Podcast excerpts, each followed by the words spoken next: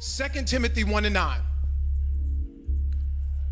It says, Who hath saved us and called us with an holy calling, not according to our works, but according to his own purpose and grace, which was given us in Christ Jesus before the world began. So if you will help me say that one more time. Stare decisis. All right. There's a plan God has for every person that will believe that no matter what we've been through or what we've done, He wants to show us His grace and mercy and empower us to walk in this life in righteousness and holiness because of Christ. His plan is not dependent on what our limitations, inefficiencies, and inabilities may be.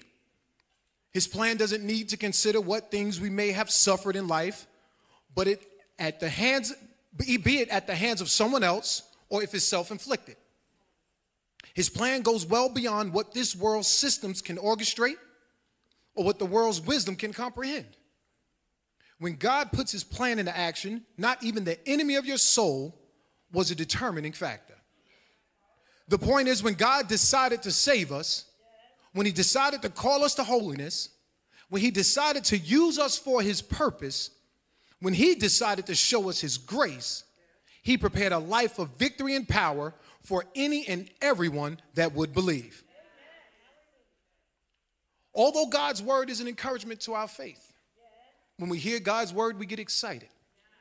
When we hear the word of God being taught, something wells up in us that tells us to keep fighting. We get a little more strength we gain a little more courage, a little, little bit bolder, right? But the fact is, we still live in a world that makes decisions based on the facts of life, not necessarily what God has said. And what do you do when the facts about you and what you're dealing with challenge the faith in you?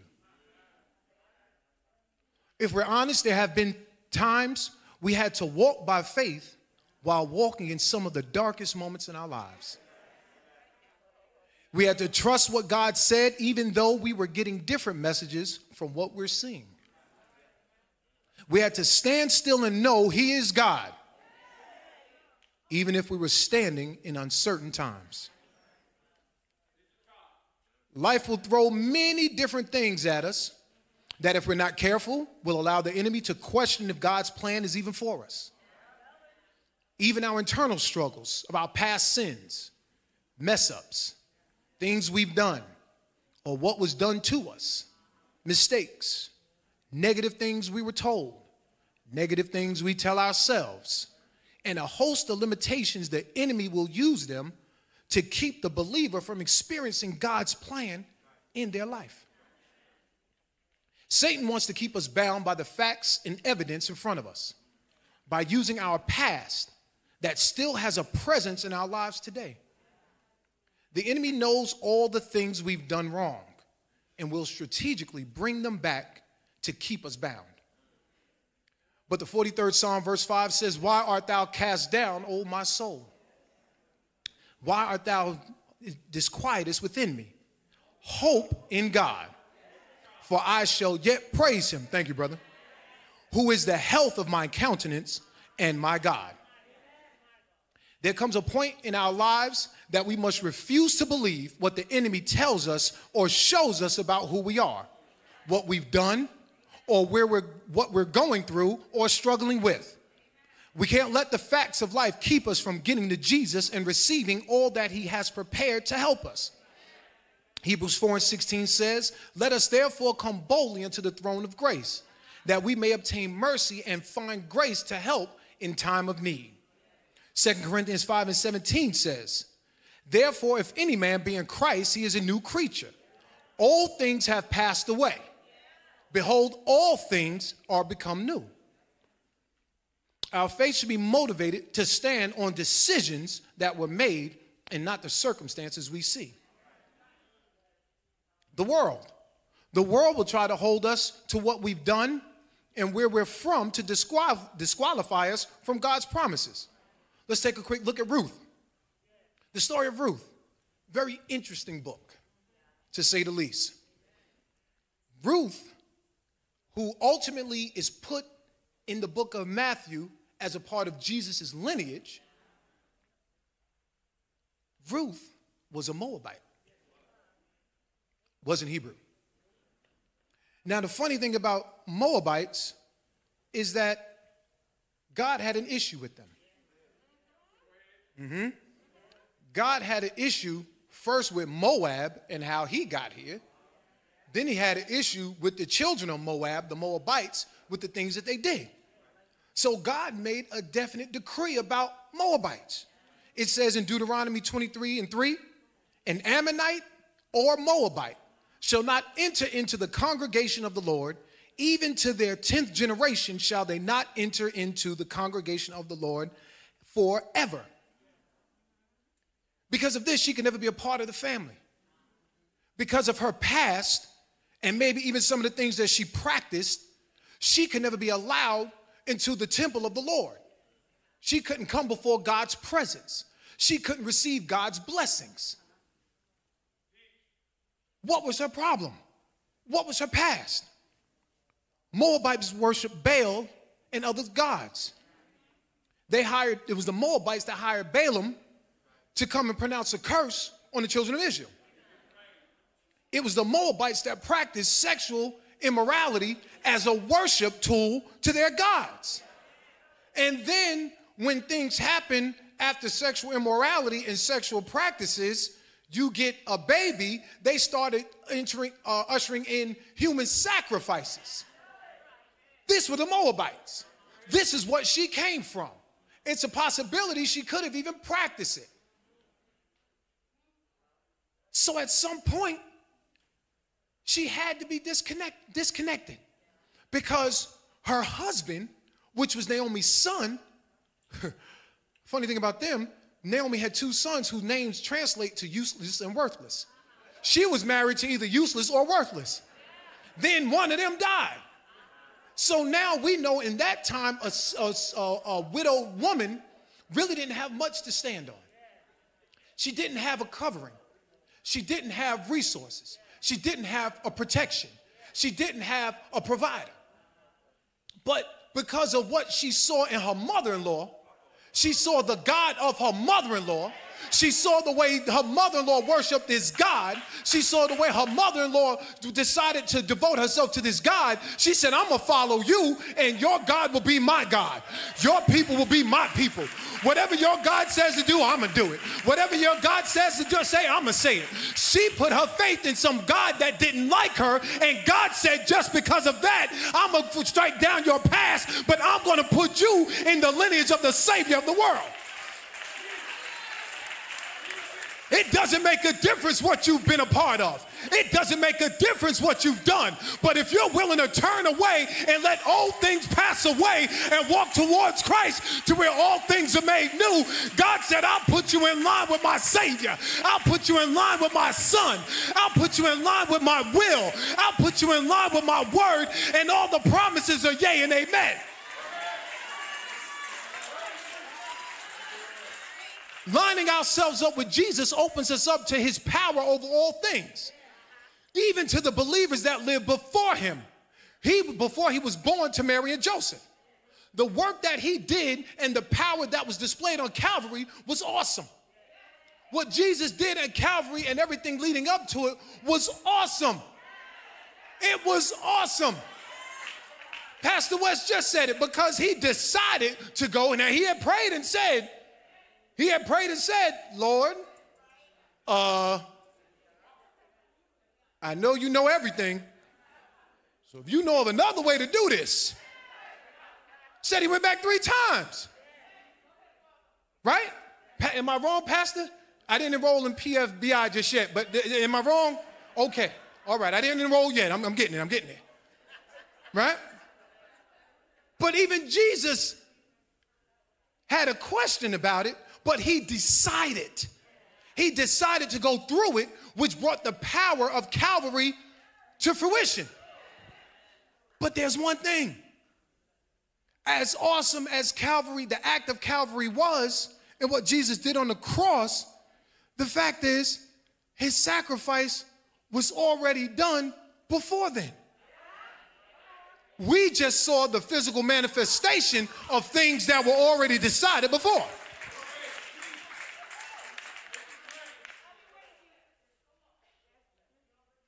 It says that we know that his sacrifice took place before the foundation of the world. So that was before the law. That was before the law. And being that he completed the work before the foundation and creation of the world, everything that comes after that is subject to what he did and accomplished. The law was given, but the law was a foreshadow of what's to come. And what was to come had already came. Now we have access to this grace because of the decision that was made before the world began. And Pastor West, I thought you was about to preach my sermon. Ephesians 1 4 through 14, because she jumped into this.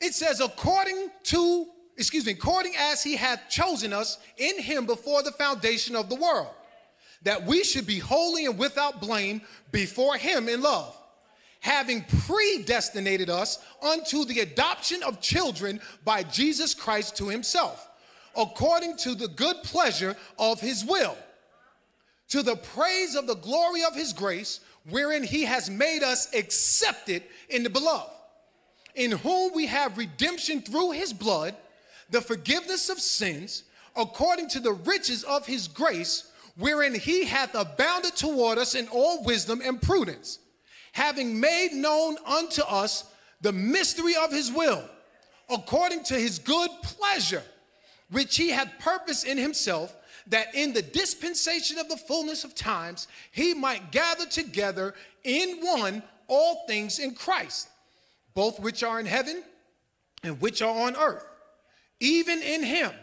Verse 11, in whom also we have obtained an inheritance being predestinated according to the purpose of him who worketh all things after the counsel of his own will.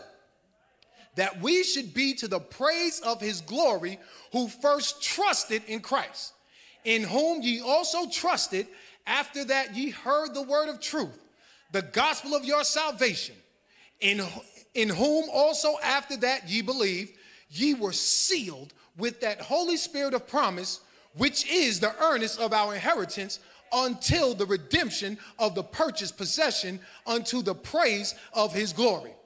Somebody say amen. Now look, after reading all of that, what do we what can we take away from that?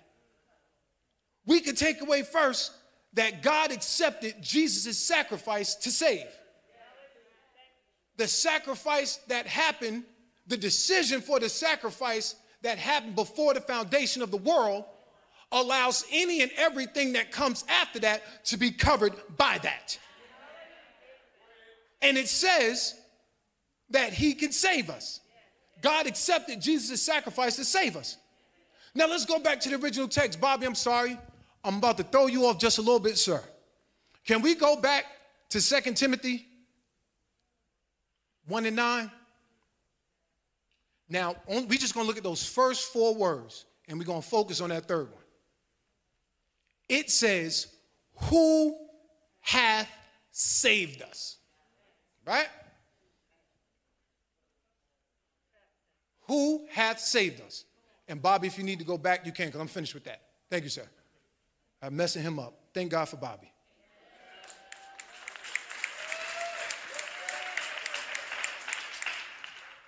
That word saved. Now, yes, we know how we use that word, and we know what that word means. To save, what does that mean? Save your soul, get you from a ticket from earth to glory, free of charge. You have to do nothing for it. God, Jesus paid it all. All you have to do is trust and believe. Confess with your mouth, believe with your heart. There you go, right? That, there we go, it, right? But if we look at the word that was used in the original text and take the meaning from that, what that word save means, we get these definitions to save, to keep safe and sound, to rescue from danger or destruction, to save one from injury or peril, to save a suffering one from perishing, i.e., one suffering from disease, to make well, to heal, to restore to health, to preserve one who is in danger of destruction, to save or rescue, and to save in the technical biblical sense, to deliver from penalties of the mess- of the messianic judgment, to save from the evils which obstruct the reception of the messianic deliverance. So, when we see that word saved in that text, yes, it means to save your soul, but it also means to restore your health. It also means to bring you back to good position, to help your countenance, right? To bring you to a mental equilibrium. To, to save you from destructive tendencies, to save you from the enemy that will try and block you from what you're supposed to get, to save you from all of these things. So, Jesus, when he gave his sacrifice before the foundation of the world, God accepted that salvation. So Jesus' sacrifice was accepted for our sins. His sacrifice was accepted for our suffering. His sacrifice was accepted for our sickness. His sacrifice was accepted for our sanity. His sacrifice was accepted for our salvation. His sacrifice was accepted for our security. His sacrifice was accepted for our success. His sacrifice was accepted for our safety. God had already decided that Jesus' sacrifice would be an acceptable offering to cover any and all things that can be a wedge or a separation between us and Him. Everything that the enemy wanted to do to us, everything he wants to bring up about us, everything he wants to dig up on us, everything he wants to bring from our past, things from our presence, every single ill thought, every ill word, every shortcoming, Everything the enemy will use to disqualify us, God had already decided before the world began to turn them around for our good. The rain that Satan tried to use to drown us, God turned it around for water for the seeds of righteousness sown in us. The wind that Satan wanted to use to knock us over, God had already decided to turn it around to blow dead things from around us. The enemy wants to keep us bound by us that our weakness, that in our weakness, God's strength is made perfect. The enemy wants to keep us bound by attacks against us, but the Bible lets us know that the device is used by the enemy for evil that he had already decided. The enemy wants to keep us bound by our past, but God said in Isaiah 43 and 25, I, even I am he that blotteth out all thy transgressions, and for my own sake I will not remember them.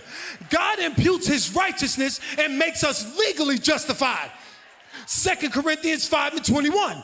He hath made him to be sin for us who knew no sin. Thank you, Jesus. That we might be made righteousness of God in him. God did everything we needed before we needed it.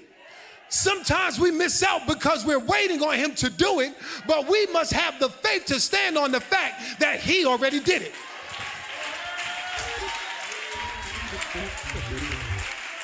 Just because they want to leave you out doesn't mean God won't let you in. You better praise God for that one right there.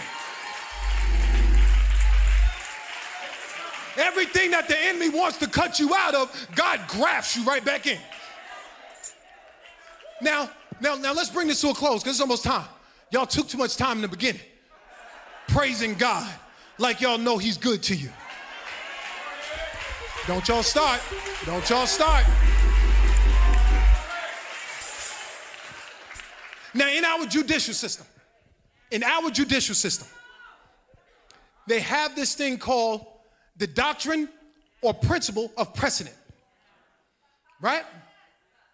Now, in this principle, it requires all judges on lower courts that no matter what evidence or facts or, or anything brought in a trial that if a higher court accepted a different decision, that they have to accept it. Because it's precedent, right? Whatever a higher court accepts as an acceptable remedy for the crime, if the higher court accepts it, all lower courts have to abide by it because of precedent. Right? Any any any any any any um any court proceeding that has similar facts, that has similar issues, that has similar things going on.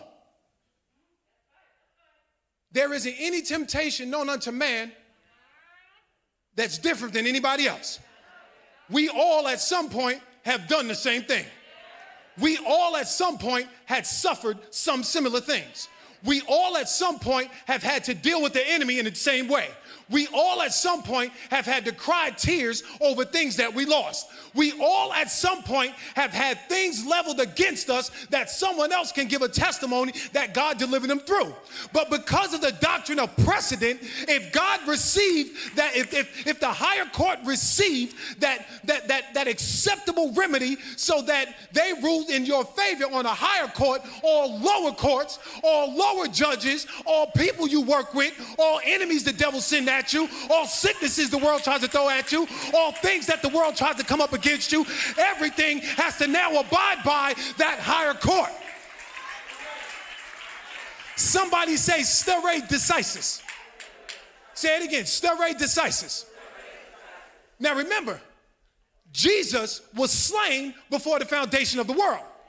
So what does that mean? It means that whatever whatever his sacrifice can fix, whatever his sacrifice can remedy, whatever his sacrifice can make whole, whatever his sacrifice to mend together, whatever his sacrifice to, can, bring, can, can do to bring you back into the favor of God, anything that happens after that has to fall under that sacrifice, has to fall under the power of that sacrifice because God, who is the highest judge, has accepted his sacrifice. He has accepted his sacrifice. So all lower judges, all lower principalities, all lower powers, all lower dominions, all lower kingdoms, all lower magistrates, all lower magistrates have to accept what God accepted.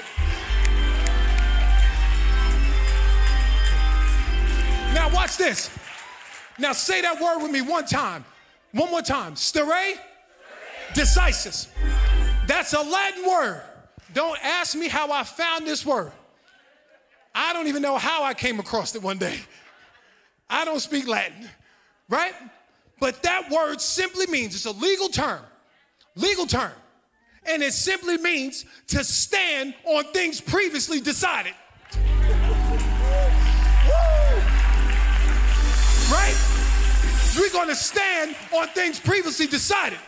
So when the enemy comes to talk about you, when the enemy comes to bring gossip about you, when the enemy comes to mess with your mental health, when the enemy comes to mess with your children, when the enemy comes to afflict you with heart disease, when the enemy comes to tear down your reputation, when the enemy comes to bring up your past, when your enemy comes to bring up your future, when the enemy comes to get you about your shortcomings, when the enemy comes to talk about your frailties, when the enemy comes to talk about your lack of education, when the enemy comes to talk about your lack of resources, when the enemy comes with all those things, all you have to do is tell yourself, stare decisis.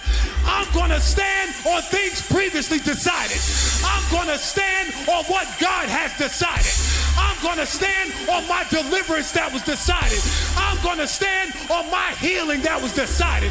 I'm gonna stand on my prosperity that was decided. I'm gonna stand on my peace of mind that was decided. I'm gonna stand on my hope that was decided because my hope is built on nothing less than Jesus' blood and his righteousness. I dare not trust the sweetest frame, but wholly lean on Jesus' name because it's on Christ, the solid rock Stand. All other ground is sinking sand. So whatever the enemy comes to bring you, whatever the world tries to tell you, whatever they try to take from you, if God said it, you can have it. If God said it, it can be done. If God said it, just stand on it. Don't you worry about what the world says. Don't you worry about what the enemy says. Don't you worry about the naysayer. Don't you worry about the gossiper.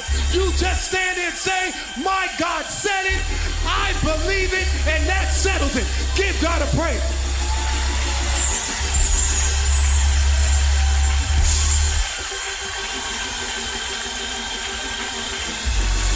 Come on and praise your God. Praise your God. You know we've been battling some things that are bigger than us. You know we've been going up some things, some insurmountable obstacles. But if, if the enemy puts a mountain in front of you, and if God doesn't let you go around it, if God doesn't let you go over it, if God doesn't let you go under it, God will tunnel a way through it so that you'll be able to get through what you need. In the name of Jesus, God will make a way out of no way. He promised to make rivers in the desert. He promised to make a path in the wilderness. He promised me. God gave us some promises that I am going to stand and see delivered. I'm going to stand and see them come through in the name of Jesus. Give God a praise.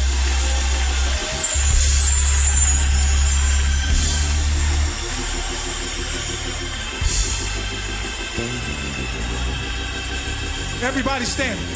Everybody standing. Everybody standing.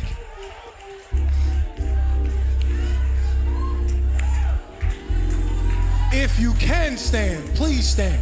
If you can't, no worries. But if you can stand, please stand. Because God's about to do something here. I firmly believe that God had me to preach that for a reason. If it wasn't for you, it was for me. There are some mountains in front of God's people. There are some trials that we're facing. There are some tests that we all are faced with on some level, some way, shape, or form. If it's not you directly, it's your children. If it's not your children, it's your parents. If it's not your parents, it's your employment situation. If it's not your employment situation, it's your health situation. If it's not your health situation, it's your mental stability. If it's not your mental stability, it's the craziness going on in this world in which you have to function. But I'm here to tell you that God said that we will be victorious. God said that we will be above and not beneath. God said that we'll walk with power. If we line up with His word and His will, we will walk with power. We'll have the power to cast out enemies. We'll have the power to walk and not grow weary. We'll have the power to run and not faint. We'll have the power to lay hands on the sick. The Bible says if there are any sick among you, come to the elders of the church and let them lay hands.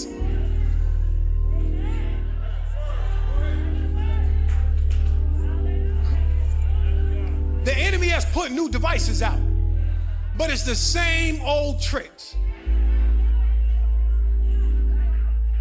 With technology, he seems like he's come up with something totally different, something we've never seen before. We may not have seen it packaged like that before, but it's the same thing. And I heard somewhere that Jesus Christ, the same yesterday, today, forevermore. So if it took Jesus then, it's going to take Jesus now. And it's going to keep right on taking Jesus. So first if you if you don't know Jesus Christ and the pardon of your sins, that's the first step. That promise is for believers. That declaration is for those who follow him. That decision is for all those who will submit to him. But the good thing is, anyone can come in. Because remember, just like Ruth, Ruth was a part of a group of people that God really didn't like too much. But because she was willing to submit and surrender, to God's will, she now is a part of the family. So we have this invitation to you, even here and online. If you aren't a part of the family, and it's a good time to be honest, it's not because your mama took you to church. It's not because of Madea told you to go to church. Big Mama made you go to Sunday school, made you serve in a choir, made you part of the prayer and Bible band. That is not salvation. Salvation is a personal relationship between you and the Savior.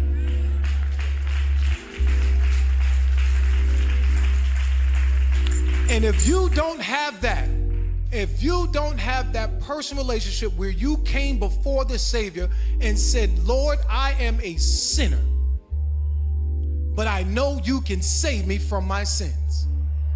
If you haven't done that, then I invite you today that all of us actually, let's all lift our hands and let's all repeat this prayer. Father, I thank you for sending Jesus to die for me. I acknowledge I am a sinner, but I also know that you can save me.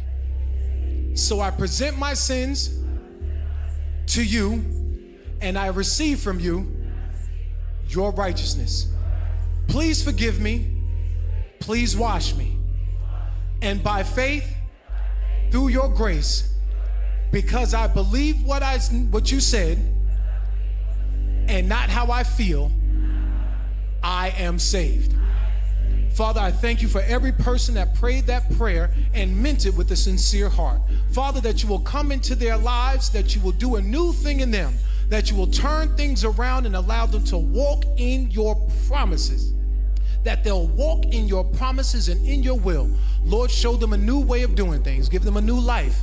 Lord, even when things try to come back on them, even when the enemy tries to bring things up about them, Lord, let them know that you have cast all those things into the sea of forgetfulness and that you even said yourself that you'll blot those things out and you won't remember them for your sake. So God, I thank you for those these your people, all those who are willing hearts that want to receive you. In Jesus name we pray. Amen. Now, for those that just prayed that prayer, if you look on your screen online, first of all, if you're here, I want you to raise your hand. If you weren't saved before, but you prayed that prayer by faith, I want you to raise. There's one over there. Please, sir, keep your hand up. There's one over here to the right. Is there? There's another in the back. Is come on, let's thank God for salvation. Let's thank God for salvation. It all starts there. Nothing happens without salvation. Nothing happens without salvation. And for those of you online, if you indeed prayed that prayer and you meant every word that you said, even if things haven't changed for you right now, but you meant what you prayed, you should see a phrase that says, I prayed that prayer. If you type it exactly how it is, if you type it exactly how it is, some uh, we have uh, members from our ministerial alliance who are waiting to reach out to you. Someone will reach out to you and pray with you and help you to move forward in your Christian walk. But I say to the rest of you, and I say to myself, whatever is in front of you, whatever you're dealing with, whatever the enemy tries to throw at you, just know that God had already decided against it before it even came. Know that God had already decided against it before it even got started. Before you walked up to the trouble, God had already provided a solution to the trouble. Before you walked to the mountain, God had already made a way for you to tumble, tunnel through the mountain. So be encouraged this week. Let's continue to pray.